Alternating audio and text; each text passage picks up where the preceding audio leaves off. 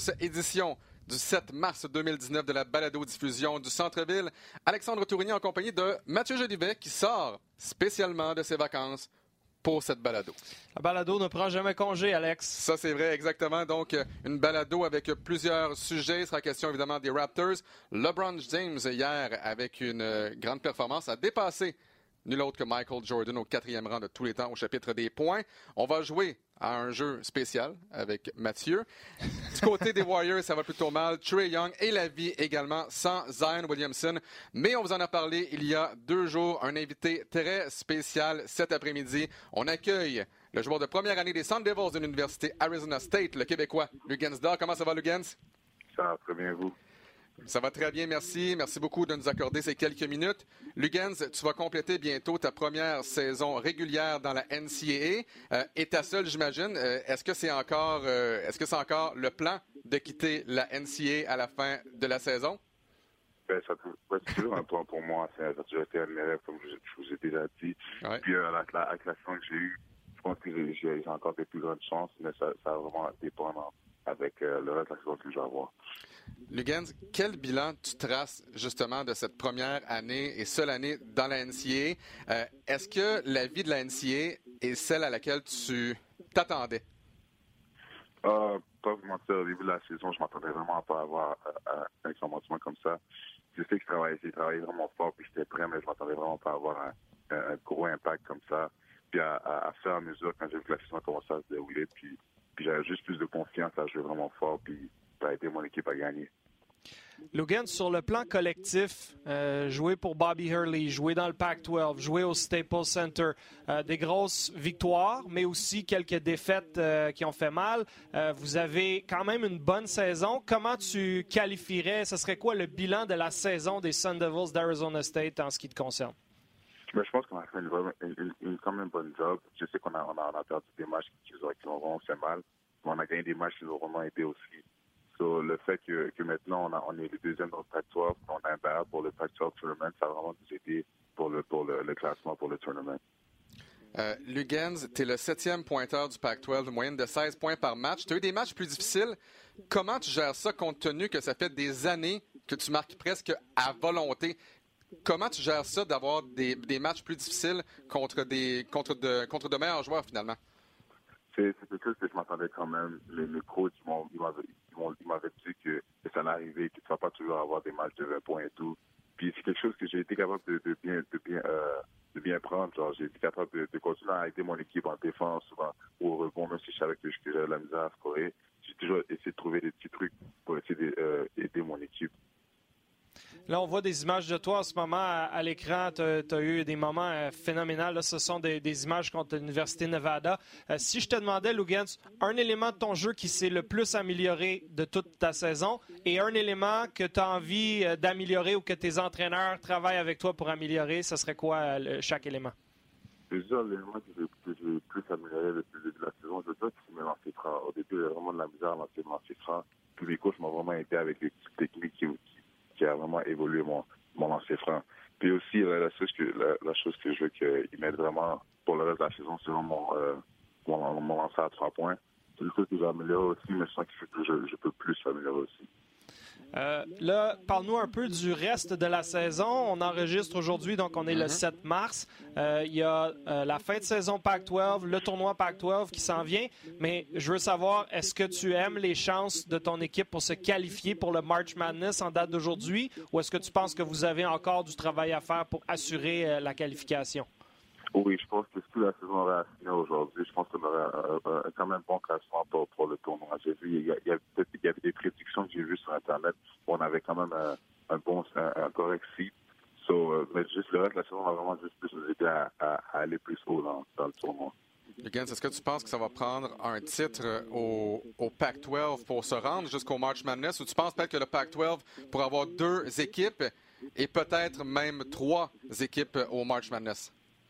Ouais, je pense que, pas, pas mentir, je pense qu'on a vraiment une bonne chance de gagner, de gagner le, le Pac-12. Je pense qu'on a, on a tous les joueurs, on a, on a tout, on a tout notre on est tout prêt. Bon, on se prépare vraiment, c'est quelque chose qu'on se prépare pour, de, de, ça serait vraiment longtemps. Puis je crois vraiment qu'on a une chance de gagner le tournoi, le, le Pac-12 tournament. Euh, je ne veux pas trop revenir sur l'histoire de la NBA parce que je sais que tu te concentres sur la fin de saison. Je veux juste savoir, Lugans, est-ce que ça a été facile ou difficile de séparer les aspirations personnelles de la prochaine année, de, de ce qui s'en vient pour toi, qui pourrait être extrêmement excitant, mais de, de rester focusé aussi sur la saison, sur ton équipe, sur les pratiques, sur les petits détails à tous les jours? Mais, moi, je dire, c'est quand même parce que il y a beaucoup de personnes sur les, euh, les réseaux sociaux qui, qui, me parlent de ça et puis qui, qui, me, qui me sur des trucs comme ça. Mais moi, c'est juste que j'essaie de, me concentrer sur en ce moment, c'est vraiment dans la saison. Mais pas de c'est quand même difficile de penser à qu'est-ce que l'année prochaine peut être pour moi. Et le fait que je ne sais même pas encore qu'est-ce qu'est-ce ma décision encore, c'est un peu difficile. Ça. Mais après un mois, on voyait, bon, euh, lorsqu'on allait sur divers sites, on voyait ton nom euh, dans le milieu de la première ronde. Euh, depuis ce temps-là, ça a glissé. Là, tu es entre 20 et 30. Euh, Est-ce que c'est difficile de ne pas voir ces classements-là? Est-ce que ça a un, impact sur toi? Est-ce que tu te fais un point d'honneur de vouloir être un Québécois repêché en première ronde? Ou peu importe ce qui se passe, que ce soit en première ronde ou en deuxième pour toi, tout ce que tu veux, c'est jouer dans la NBA? Moi, je pense pas que c'est trop difficile pour moi. C'est des trucs, c'est vraiment des prédictions. Ça, c'est le monde qui pense. C'est ça, c'est des trucs qui vont jamais, qui vont jamais être vrais. So, la seule chose que moi, je, me, je, euh, je me concentre dessus, c'est vraiment quand je prends la décision d'aller puis dans le campagne, de juste travailler vraiment fort puis essayer de, de, de supporter puis travailler plus fort que les autres pour essayer, pour essayer d'aller plus haut dans, dans le classement. Lugans, ton coach, a été repêché en première ronde, septième au total en 93. Il sait ce que c'est que de jouer dans la NBA. Il sait ce que, ce que, ce que, ça, ce que ça veut dire d'être repêché en première ronde. Est-ce que tu as eu des discussions en ce sens-là avec Bobby Early? Ah oui, oui, on a vraiment de ça, on a de ça souvent cette saison. Puis lui, il aime ça, de rappeler de, de, quel, de quel genre de joueur qu'il était, comment, comment il a bien fait quand il a joué à l'université et tout. Puis c'est vraiment des discussions qu'on a eues aussi, puis comment il a travaillé fort, puis comment ça n'a pas été facile. Puis c'est vraiment des trucs, aussi la façon qu'il jouait, puis vraiment des trucs qui m'a vraiment donné, puis qui m'a dit qu'on a travaillé, on a travaillé dessus aussi. Lugans, euh, oui, excuse-moi. Euh, on, on, sait que tu es bon et on sait également que tu sais que tu es bon et c'est parfait euh, comme ça. Est-ce que la, est-ce que euh, la NCA t'a fouetté? Est-ce que ça t'a, ou ça t'a donné de la confiance en disant, ben parfait, regarde, je suis bon et je sais que j'ai tout ce qu'il faut pour atteindre le prochain niveau? Ou dans les premiers matchs, tu te fais comme, OK, tous les joueurs ici sont vraiment bons, je dois élever justement mon, ben, mon niveau de jeu? Ah, je peux dire un peu des deux. Je peux dire un peu des deux parce que je suis vraiment confiant. Puis je pense vraiment que je suis vraiment un, un, un bon joueur et tout. Puis euh, au début, la, au début de la saison, c'était vraiment euh, OK, je suis bon, je suis confiant, puis je suis capable de faire ça aussi, mais il faut que je m'améliore dans, dans, certains trucs parce qu'il y a des joueurs qui sont meilleurs que moi dans, dans, dans, ces, dans ces genres de trucs-là. C'est vraiment un peu des deux. Puis je pense que j'ai fait une vraiment bonne job cette saison. Puis à chaque, à chaque match, j'ai senti que je me suis amélioré dans quelque chose. Lugans, merci beaucoup pour ton temps. Encore une fois, évidemment qu'on va te suivre dans le tournoi du Pac-12 ainsi qu'au March Madness. Tout le Québec est avec toi, Lugans. On est extrêmement fiers et on va te suivre avec grand intérêt. Merci beaucoup d'avoir pris le temps. Merci beaucoup, ça fait plaisir. Merci, Lugans. Donc, on se reparle dans quelques semaines, quelques mois. Évidemment, on va se parler d'ici. Le repêchage de la NBA. Imaginez, hein, Mathieu, un joueur québécois repêché en première ronde. Et souviens-toi, lorsqu'il est venu sur notre plateau, je me souviens encore de la première fois que je l'ai croisé dans la salle de maquillage. Il nous a dit Moi, je vais être un one and done. Moi, là, je veux jouer une saison dans la NCA, puis je m'en vais dans la NBA. On savait à quel point Lugans était bon, là.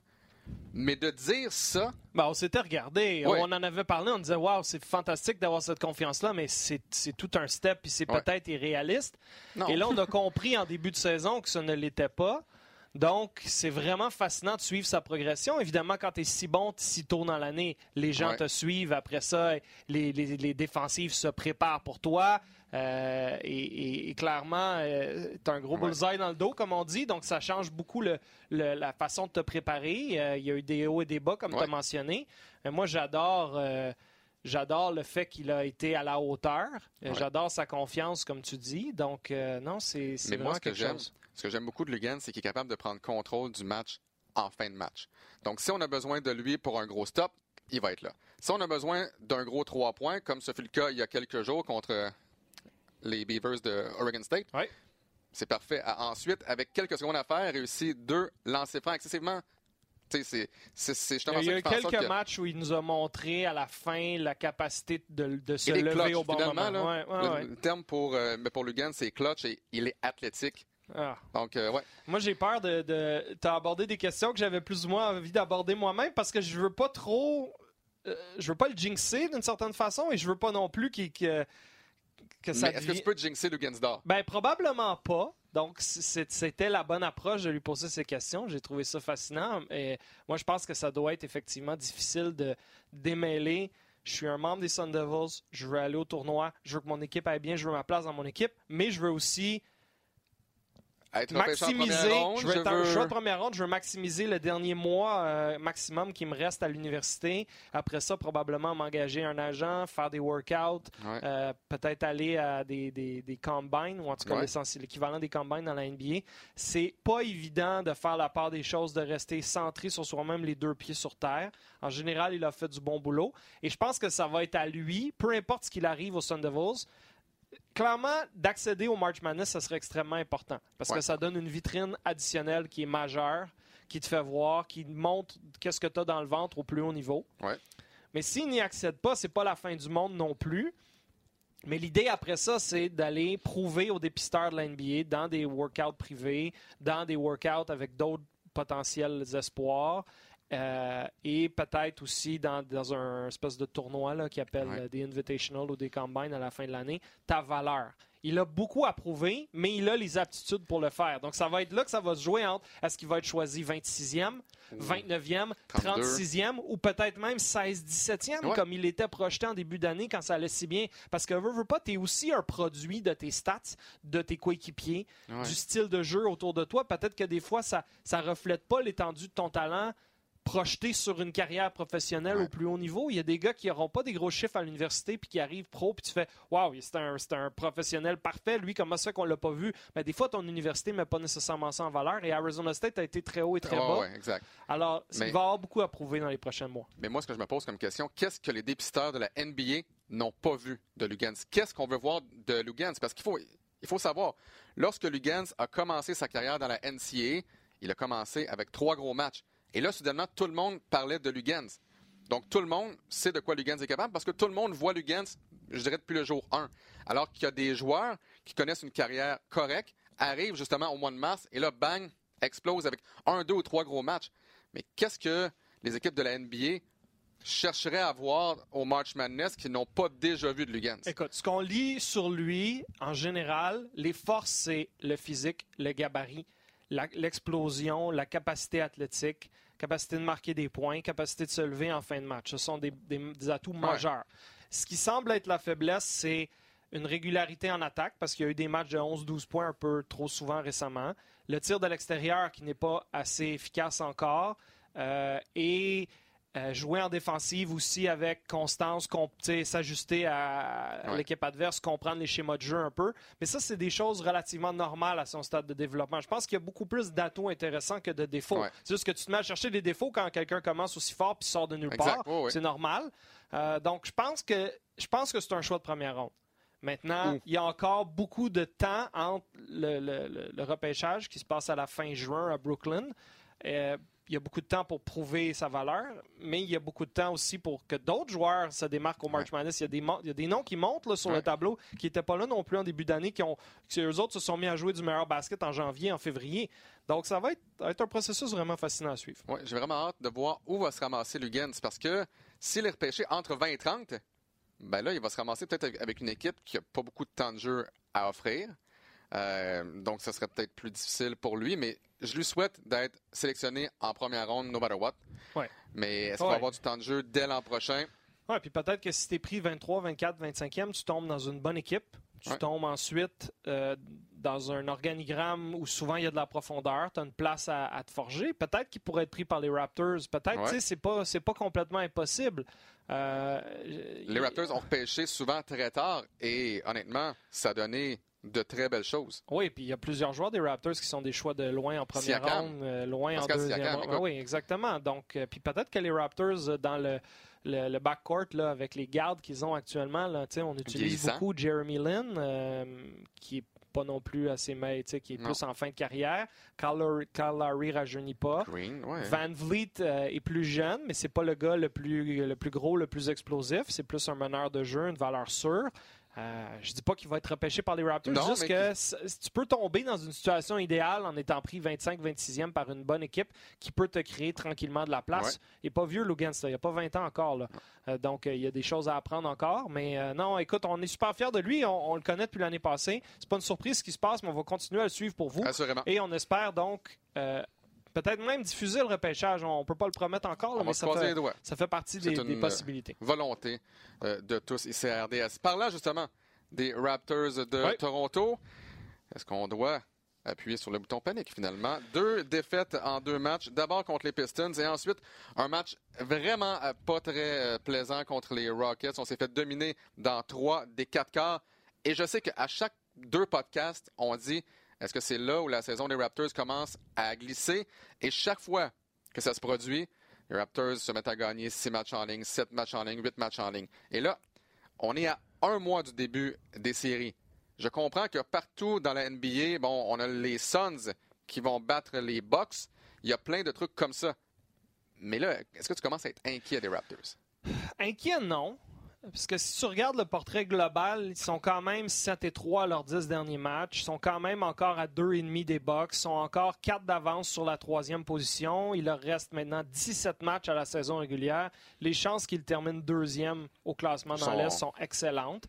Euh, et euh, c'est pas la catastrophe. Ceci étant dit, si tu regardes un peu plus en détail, ils étaient quatre, ils avaient gagné leurs quatre derniers avant la pause du match des étoiles. Et là, depuis le retour de la pause, c'est victoire contre les Spurs à l'arraché, défaite contre le Magic, victoire contre les Celtics et les Blazers, qui veut, veut pas étaient quand même de bonnes victoires. Mais là, comme tu dis, les défaites à Détroit et contre euh, les Rockets de Houston, euh, c'est pas idéal, on se le cachera pas. Euh, Leonard continue de ne pas jouer tous les matchs, même quand il n'y a plus vraiment de de, deux matchs en deux soirs, puis de tout ça, continue de prendre des repos. Leonard a lui-même dit aux médias récemment, moi je considère que tout ça c'est de la préparation aux séries. Je veux être prêt en série, je veux être à mon meilleur en série. Ben, T'es mieux de livrer la marchandise en série parce que là, il y a des gens qui se disent, wow, c'est plus juste le deuxième match en deux jours le problème. Là, c'est rendu, je joue un match sur deux, un peu plus quand ça me tente. Si tu livres la marchandise en, série, Kawhi Leonard, on dira rien. Puis ça va être parfait, puis c'est bien correct de même.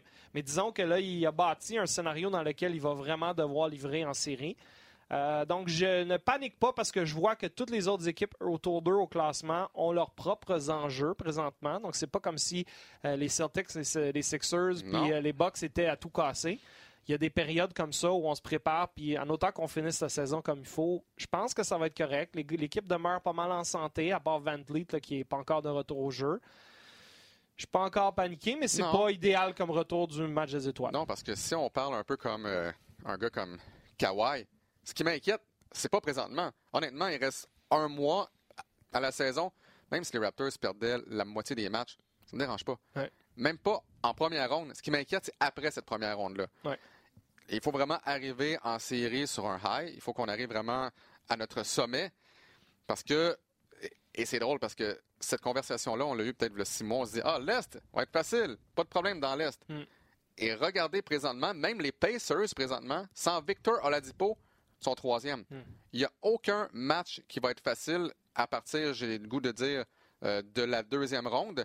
Mais si on affronte le Magic, si on affronte les Nets, qu'on est incapable de battre essentiellement, ben, écoute, moi je pense que Nick Nurse a quelques points très précis en haut de sa liste, de son to-do list.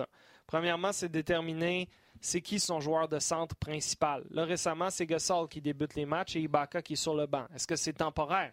Parce que Ibaka est un peu plus productif que Gasol en général cette année, ou du moins depuis un mois ou deux. Gasol trouve ses repères, excellent passeur, bon défensivement, bon leader, mais je pense pas que tu peux les jouer ensemble parce que tu es trop lent même si tu es plus grand. Donc, c'est qui qui débute? C'est quoi ta rotation? Est-ce que tu t'ajustes à l'adversaire? Ça, ça va être une question à régler. Je pense que tu sais à quoi t'attendre de Siakam. Il va donner de l'énergie, il va te donner des points. Je pense que tu sais que Leonard va, va être au rendez-vous va monter d'une coche. Moi, je l'espère en série.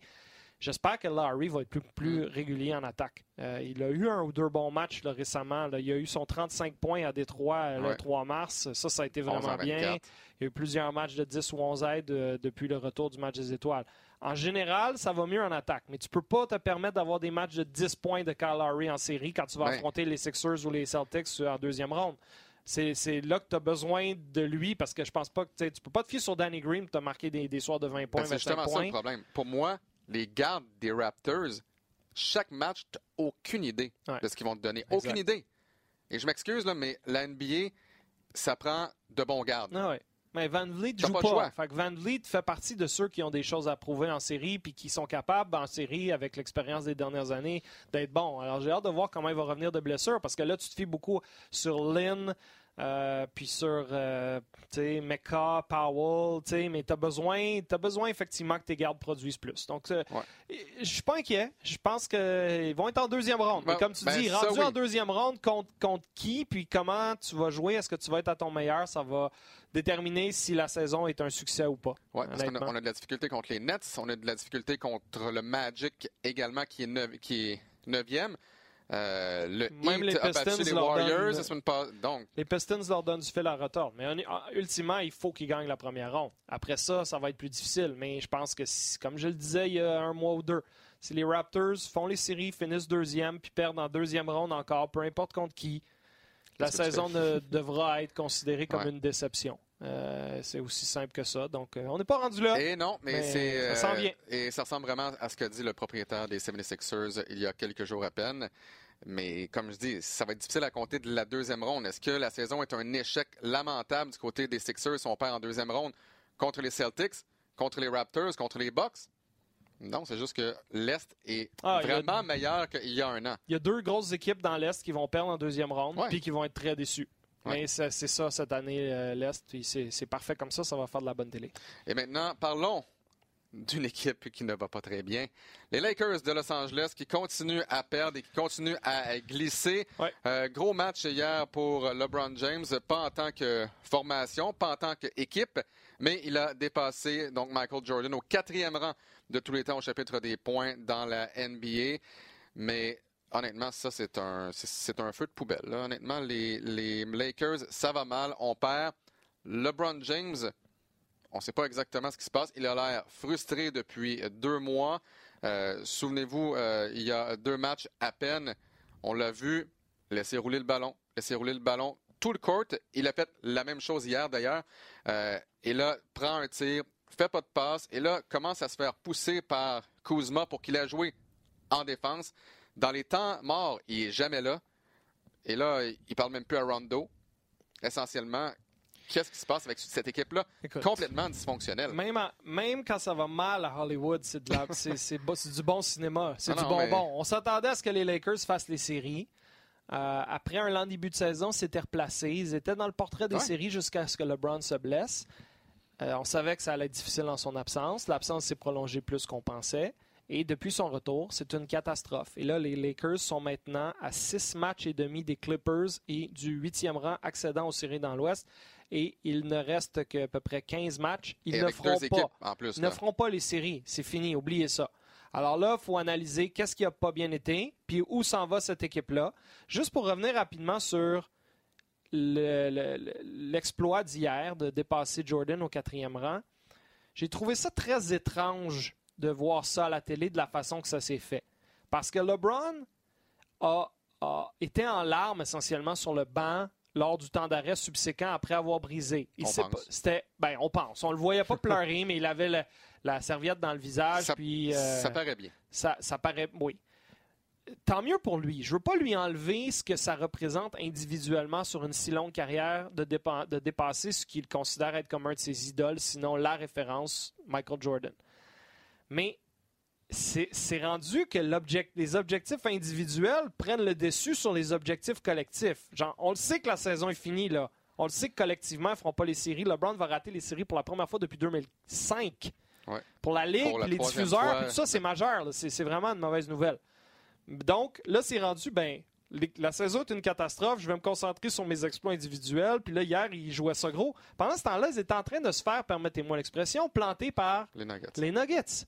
Donc, ça en dit long sur l'individualisme, je trouve. Je veux pas lui enlever, je répète. C'est un grand exploit.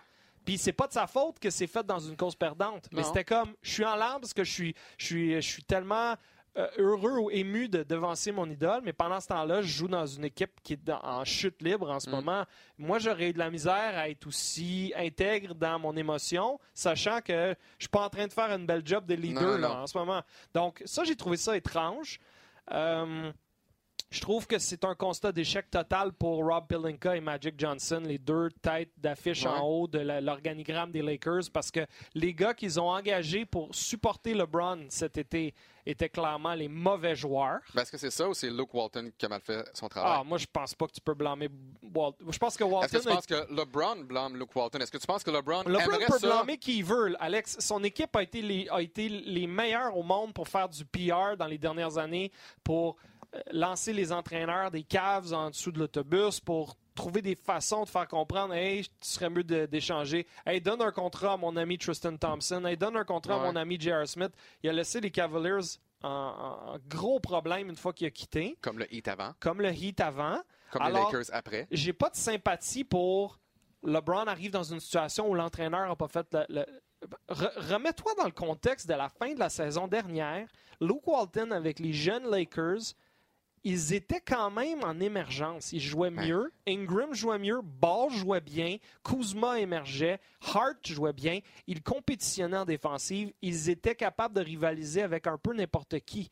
Et là, LeBron arrive, puis on dirait que là, c'était un peu impossible d'incorporer ce, ce gars-là, qui, qui est un des meilleurs de tous les temps, à une équipe de jeunes joueurs qui, tout d'un coup, avaient tout perdu leur rôle et leur repère. Donc, tu peux blâmer Walton si tu veux. Moi, je considère que LeBron est arrivé, s'attendait à avoir un deuxième acolyte comme Kawhi Leonard. C'est pas arrivé. C'est pas arrivé.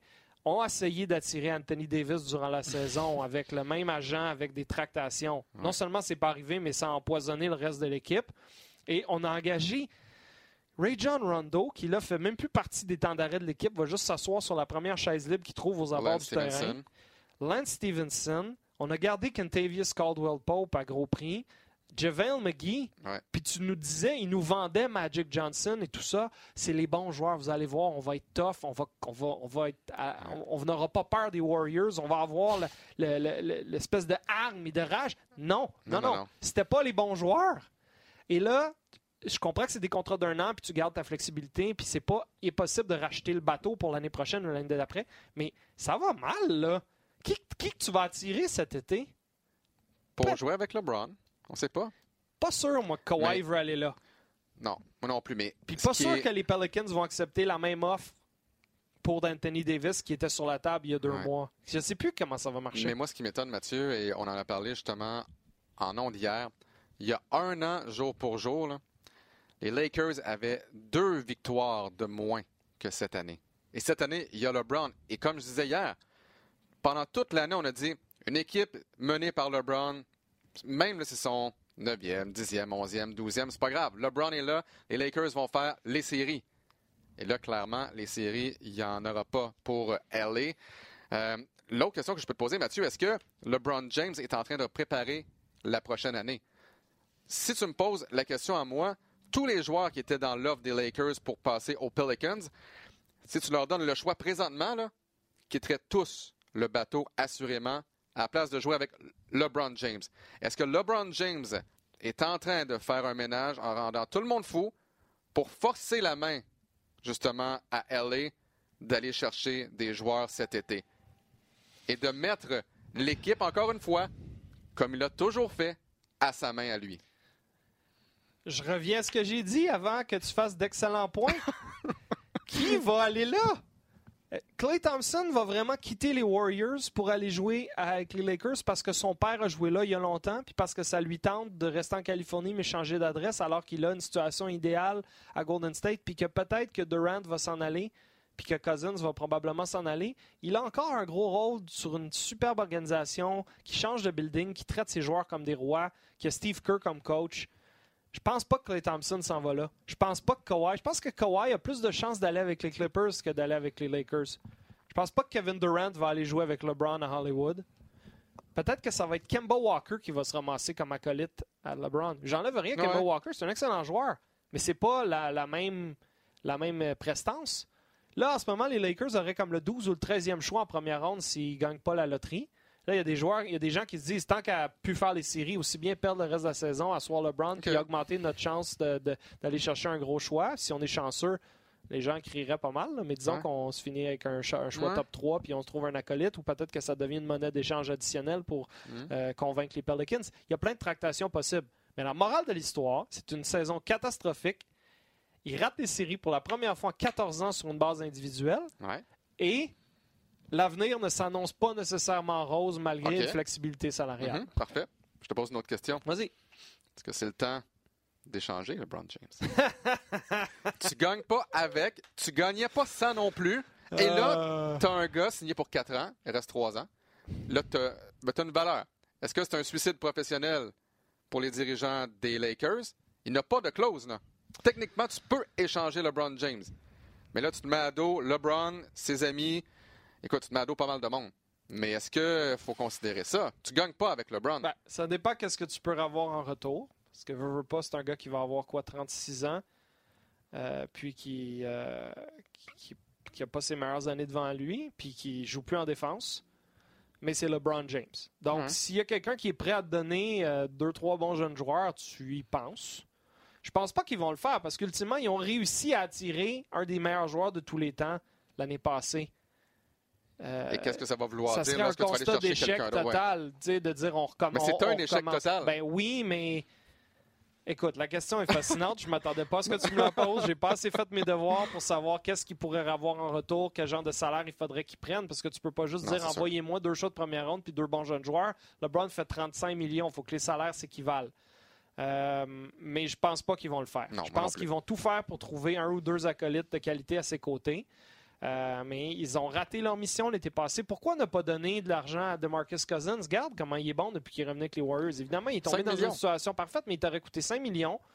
Puis pourquoi ne pas mettre 5 millions sur lui au lieu d'en mettre 3,5 sur Javel McGee ou 12 sur Caldwell Pope? Ou, on a tenté, on a fait des expériences qui, sur le coup, au moment de l'annonce de ces contrats-là, on se regardait, toi et moi, en se disant Rondo, Stevenson, Pope, McGee. Ça aurait été bon il y a cinq ans, ça. Pas maintenant, là.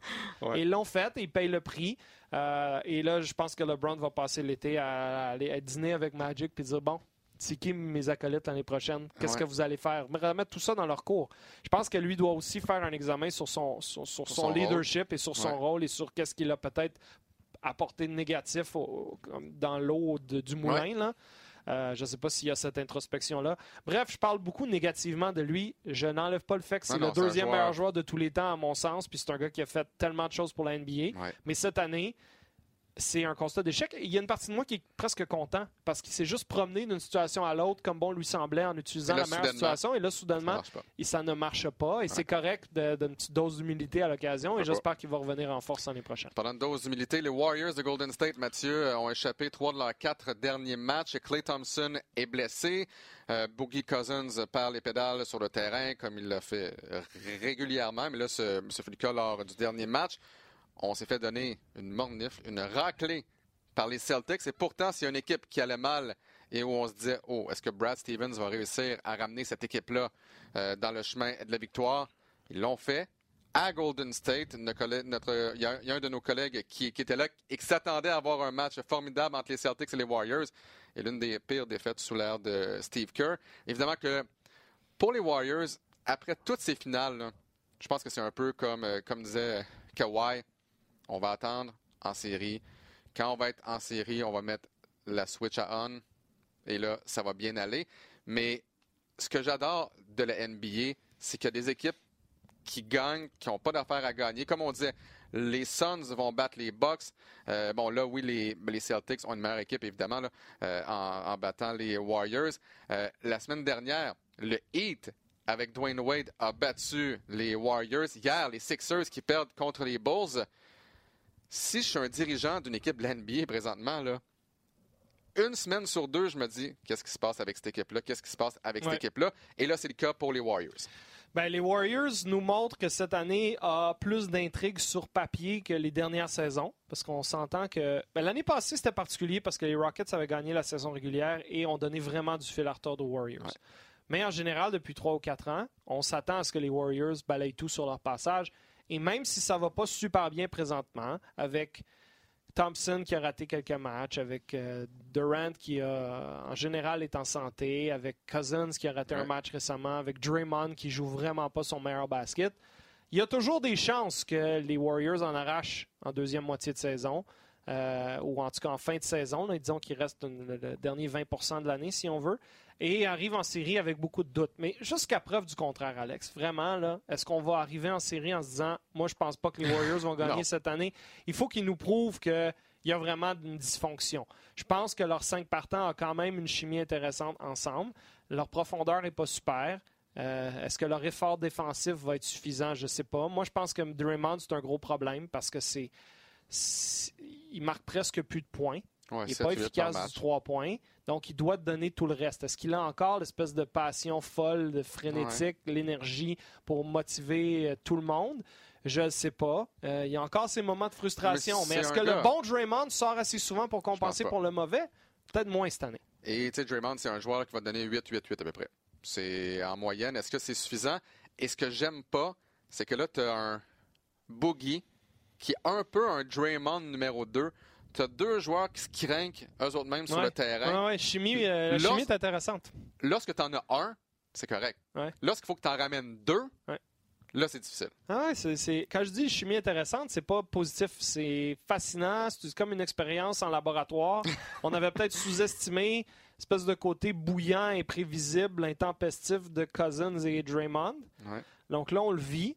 Euh, Curry a sa saison habituelle. Thompson, en général, va sortir des gros matchs, avoir des matchs plus effacés. Durant veut, veut pas.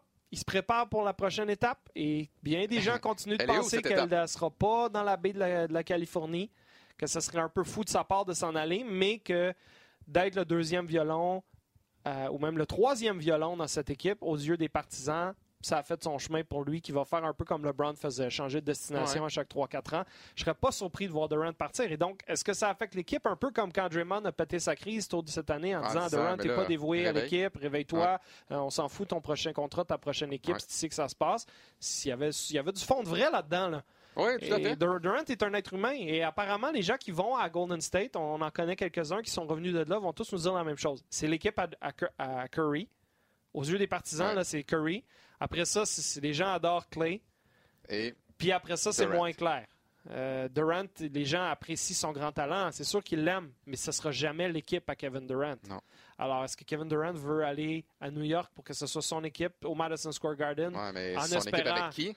Ben, c'est ça. Ben, le scénario idéal pour Durant, s'il est pour partir, c'est Kevin Durant, Kyrie Irving et Zion Williamson. Si c'est ça ton noyau pour l'année prochaine, tu gagneras peut-être pas l'Est, mais tu vas être une force pour les prochaines années, en autant que tu rajoutes quelque chose autour de, ça. Mais si c'était ça ton noyau de trois joueurs, pourquoi pas? Et en ce moment, les Knicks ont les meilleures probabilités euh, de, gagner la loterie. Oui, et moi, là, ce qui me fascine présentement, c'est que c'est comme si les équipes qui étaient en bas de classement depuis 20 jours ont dit Bon, on n'a ben plus rien à perdre maintenant, on va gagner. Justement, tu m'amènes à mon jeu que je t'ai proposé avant qu'on rentre en ondes. Le jeu avec Mathieu Jolivet, qu'est-ce qui te fascine au classement, tant dans l'Est que dans l'Ouest? J'ai un gros classement, là, Est et Ouest, sur une belle page devant moi et j'ai encerclé à peu près 12, 12 endroits précis.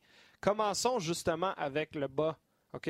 Les Knicks en ce moment, 13 et 52 la pire fiche de la NBA, mais comme on vous disait, c'est les trois pires fiches qui vont avoir autant de chances de gagner la loterie. Donc, les deux autres équipes dans ce chapeau-là en ce moment, ce serait les Suns et les Cavs. Mais les équipes de bas de classement se débrouillent trop bien récemment. non, je comprends. Les Suns ont gagné leurs trois derniers matchs et les gens se demandent qu'est-ce qu'ils font tant mieux pour eux d'être compétitifs, tant mieux pour la Ligue. Mais sur une base de, logique, d'augmenter ses chances de gagner la loterie, c'est illogique. Devin Booker est en feu et, et euh, joue bien et tout ça. Il y a du talent autour d'eux.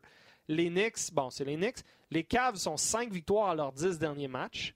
Sont étonnamment compétitifs. Les Hawks. Les Hawks sont rendus à 22 et 44. Trey Young est en train de nous faire mentir. Il a eu des gros matchs récemment. Qui sera nommé recrue par excellence. Ah, Luka Doncic. Non, c'est Doncic. C'est Doncic. Ah non, il faut. Avec Trey Young qui a une moyenne de 30 points par match? Il faut, il faut, Alex. Si Trey Young continue sur cette lance. Je, suis d'accord. C'est mieux d'être Doncic. À moins qu'il arrête de jouer les 15 derniers puis que Young continue, là, on aura une autre discussion. Mais pour l'instant, il faut que ce soit Doncic. On prend en note. OK.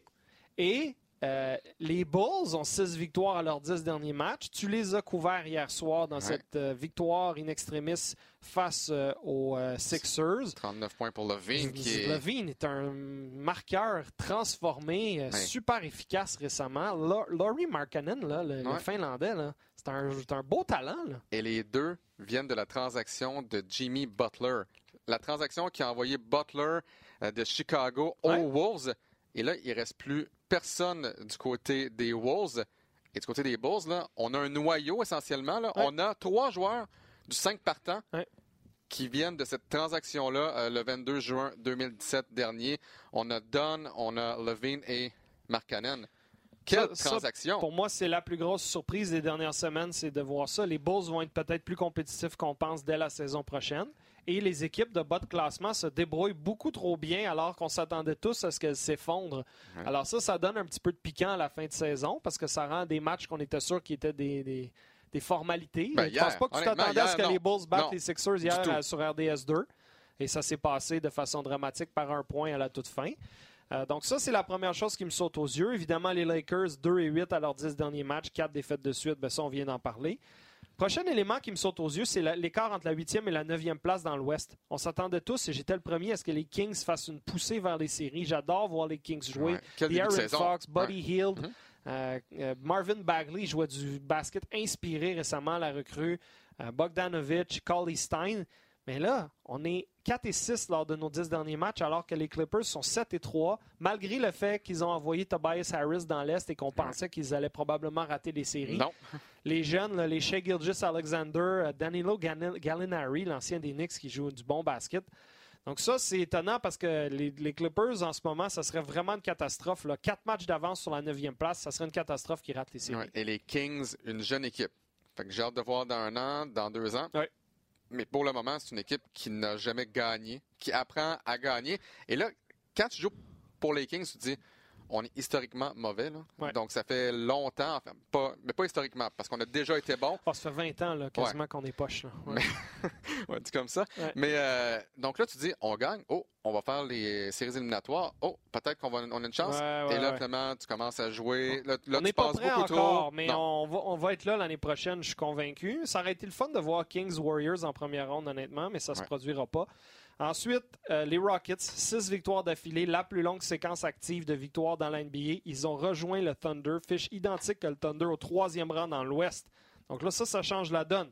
Et on n'est pas loin du premier rang. On est à cinq matchs. À cinq matchs du premier rang, à quatre matchs des Nuggets au deuxième rang. Mais là, surtout, on pourrait améliorer notre sort. Au lieu de jouer à Portland ou contre les Blazers, on pourrait jouer à Utah contre Utah, ce qui n'est pas beaucoup plus facile honnêtement parce qu'on sait que le Jazz à domicile n'est pas facile à battre, mais, euh, mais quand même, les Rockets qui m'étonnent depuis ce lent début de saison avec Harden et là le retour de Paul et tout ça, il y a des joueurs qui font le boulot. 5 et 5 pour les Warriors depuis 10 euh, matchs, on en a parlé tout à l'heure. Et euh, si on va dans l'Est, Alex, ben, les Pistons ont le plus de victoires de toute la NBA depuis 10 matchs. 8 des 10 derniers. Donc, chapeau à Dwayne Casey, honnêtement, l'entraîneur-chef des Pistons. Euh, et je conclurai avec les Bucks et les Raptors, tous les deux sur des séquences de deux défaites. Alors, les, Raptors avaient la chance de se rapprocher drôlement du premier rang au cours des derniers, de la dernière semaine et ils ne l'ont pas saisi. Ne me parle pas sur Dwayne Casey, s'il vous plaît. Ne me parle pas de Dwayne Casey. Pourquoi, Alex, Dwayne Casey? Dwayne Casey est capable d'amener une équipe comme les Pistons jusqu'en série et je, et je vois beaucoup de matchs des Pistons parce que lorsque je me prépare pour des matchs des Raptors, généralement, les, les équipes passent euh, du côté euh, des Pistons avant de, de, venir à Toronto. Donc, je regarde beaucoup trop de matchs des Pistons et avec Drummond, qui joue excessivement bien près de la clé. Avec Griffin, on a de bons gardes également. C'est une équipe que je n'aimerais pas affronter en première ronde des séries. C'est mm-hmm. vraiment une équipe là, qui peut te donner beaucoup de fil à retordre. Et encore une fois, pour moi, Dwayne Casey n'aurait jamais dû quitter euh, les Raptors. Pour moi, c'est un entraîneur exceptionnel. Et en série, comme je te dis, j'aimerais pas savoir. On va, le voir bien assez vite si Nick Nurse a, la, verve d'un entraîneur-chef capable de gagner des rondes en série. Tu as bien raison. Donc, Et c'est rien contre Nurse, là. Non, non, non, je sais, mais c'est pas le même niveau d'expérience, c'est pas le même bagage NBA. Donc, euh, c'est un bon point. En ce moment, dans l'Est, ce serait Bucks Heat. Ce serait Raptors-Nets. Les Nets ont donné du fil à retordre aux Raptors cette année. Ce serait Pistons-Pacers ou peut-être que les Pistons seraient presque favoris dans cette série-là si, pas, si ça débutait demain matin et ce serait Celtics 76ers. Incroyable. Ce comme serait la, l'an dernier. L'an dernier, c'était en deuxième ronde. Là, ce serait en, trois, en première ronde. Ce serait la guerre dès le début. Les diffuseurs américains sauteraient sur cette série-là très vite. Et même nous, on serait très, euh, très, très heureux de pouvoir avoir des, des matchs peut-être. Peut-être, mais nous, notre, focus va être sur les Raptors euh, dans, dans les, les, premières rondes, ça c'est certain. Alors euh, non, on va faire, refaire ce jeu-là. Peut-être pas le jeu de repasser tout le classement comme je viens de le faire, mais de, de regarder les duels potentiels en série quand on va se retrouver dans, deux semaines, parce que là, ça va commencer à se préciser drôlement. Hein. Euh, les séries de NBA débutent à peu près en même temps que celles de hockey, là, autour du 10 avril, dans ce coin-là. Euh, donc, ça va être franchement très intéressant. Euh, je pense que tu voulais terminer en parlant un peu de Zion? Oui, la vie de Zion, en fait, la, vie des Blue Devils de Duke sans Zion Williamson. On parlait du, du, du, March Madness préalablement. Bon, c'est certain que Duke va être là au March Madness. Et là, Zion Williamson, il reste un match à Duke contre North Carolina. Euh, pas certain qu'il va jouer dans ce match-là. Euh, est-ce que même il va jouer dans le ACC? Est-ce qu'on va le garder pour le March Madness? C'est la grande question. Et moi, j'ai hâte de voir. Est-ce qu'il va revenir? Même si on nous dit que oui, est-ce qu'il va revenir? Si oui, quand? On a eu la discussion il y a deux semaines, Alex. C'est très difficile à savoir en ce moment qu'est-ce qui va arriver. Parce que lui, je pense qu'il veut revenir. Les Blue Devils, évidemment, veulent le revoir.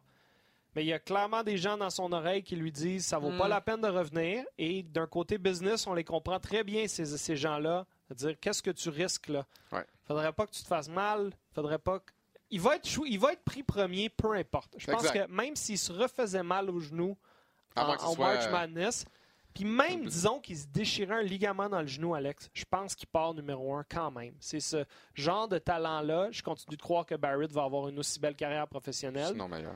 Sinon meilleur, dit-il de façon un petit peu moins forte dans son micro. Mais je pense que Zion part un, peu importe. Alors là, la, question devient est-ce que ça vaut la peine de revenir? Et comme tu dis, je pense que plus son absence s'étire à ce point-ci, plus les doutes s'accentuent qu'il ne va peut-être juste pas revenir cette année. Ce serait vraiment dommage pour le March Madness parce que ce serait une autre belle vitrine. Tout le monde veut voir les meilleurs à l'œuvre. Euh, je pense pas que Duke peut gagner le championnat national sans lui.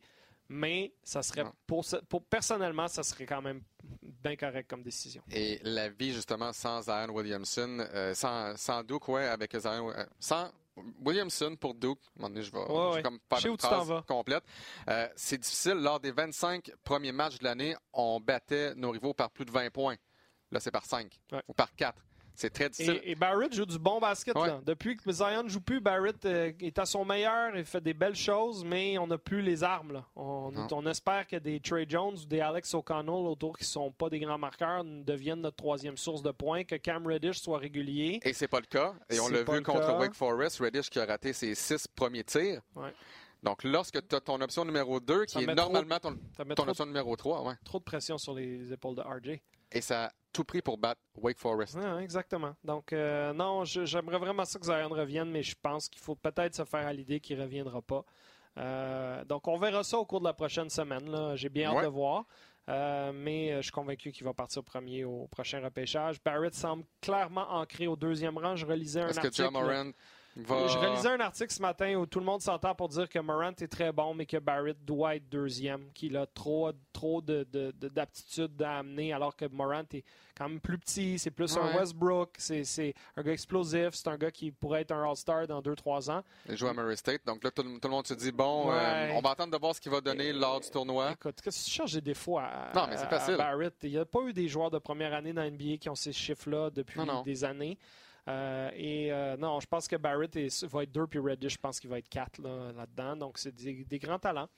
Euh, écoute, ça fait le tour, je, pense, pour cette semaine. Donc, les prochains rendez-vous, euh, nous, on se retrouve dans 15 jours pour euh, la prochaine balado du centre-ville. Le vendredi 22 mars. Nos deux prochains matchs de la NBA sur RDS2, prenez note, ça va être dans les deux cas assez intéressant. Mardi prochain, le 12 mars à 20h, je serai en compagnie de Peter Yanopoulos pour un duel Milwaukee-Nouvelle-Orléans. Hum, intéressant. les Bucks contre les Pelicans. Anthony Davis joue encore, même s'il joue moins et finit pas nécessairement les matchs, mais il est encore là. Les Pelicans se débrouillent quand même et regardent les matchs compétitifs et les Bucks, bien évidemment, c'est euh, après qui les Raptors courent. Et euh, à la demi de ce match-là, on aura une entrevue euh, avec Scott Morrison. Scott Morrison, qui est un assistant entraîneur des Celtics de Boston, qui est un bon ami de Peter. Donc ça, ça va Peter être intéressant. A tellement de contacts. Oui, d'amis partout. vraiment. Et, et, je pense que d'un assistant coach des Celtics, euh, Ouais, c'est il, y a, très, très il y a une perspective euh, fort euh, intéressante à aller chercher là. Et lundi, le 18, donc six jours plus tard, exceptionnellement le lundi soir, on n'a pas eu beaucoup de lundi à RDS2 cette année. Denver-Boston. Les Nuggets contre les Celtics. Cette fois-là, je vais être en compagnie de Max Boudreau qui va faire un, retour sur nos ondes, lui qui collaborait euh, fréquemment Ouais. euh, sur la NCA euh, il y a quelques années quand on en diffusait. Euh, et ça, Denver-Boston, ça risque d'être vraiment un bon match aussi. Et, et c'est un match qui va être suivi parce que chaque fois qu'on fait un match des Celtics à RDS sur Twitter, il y a tellement de, de gens qui nous en parlent. Vraiment, on sent, oui, que les Raptors, c'est l'équipe du Canada, là, mais des partisans des Celtics, Au Québec, il y en a, beaucoup, au Québec. Oui, absolument. D'ailleurs, ça a été un des matchs où on a eu les meilleurs codes d'écoute cette année, euh, un match des Celtics face aux Hornets. Donc, euh, ouais, euh, 18 mars, euh, Denver-Boston. Donc, euh, 12 et 18 mars, mars, nos deux prochains rendez-vous. Puis, euh, entre-temps, ben, c'est ça, on aura la chance de se revoir pour un autre balado. Eh bien, Mathieu, je te souhaite une belle fin à tes vacances. Merci beaucoup d'être venu Je pour retourne cette faire balado. le géo auprès de mes enfants. Là, puis euh, on retourne au bureau lundi, puis nous, on se reparle dans deux semaines. Et merci à tous de nous écouter comme d'habitude, de partager le contenu sur euh, l'Internet. Et on se retrouve dans 15 jours. Ouais, merci à Lugansdor également. Merci à Lugansdor, merci à Tim à la console. Et Yes. on se reparle très bientôt.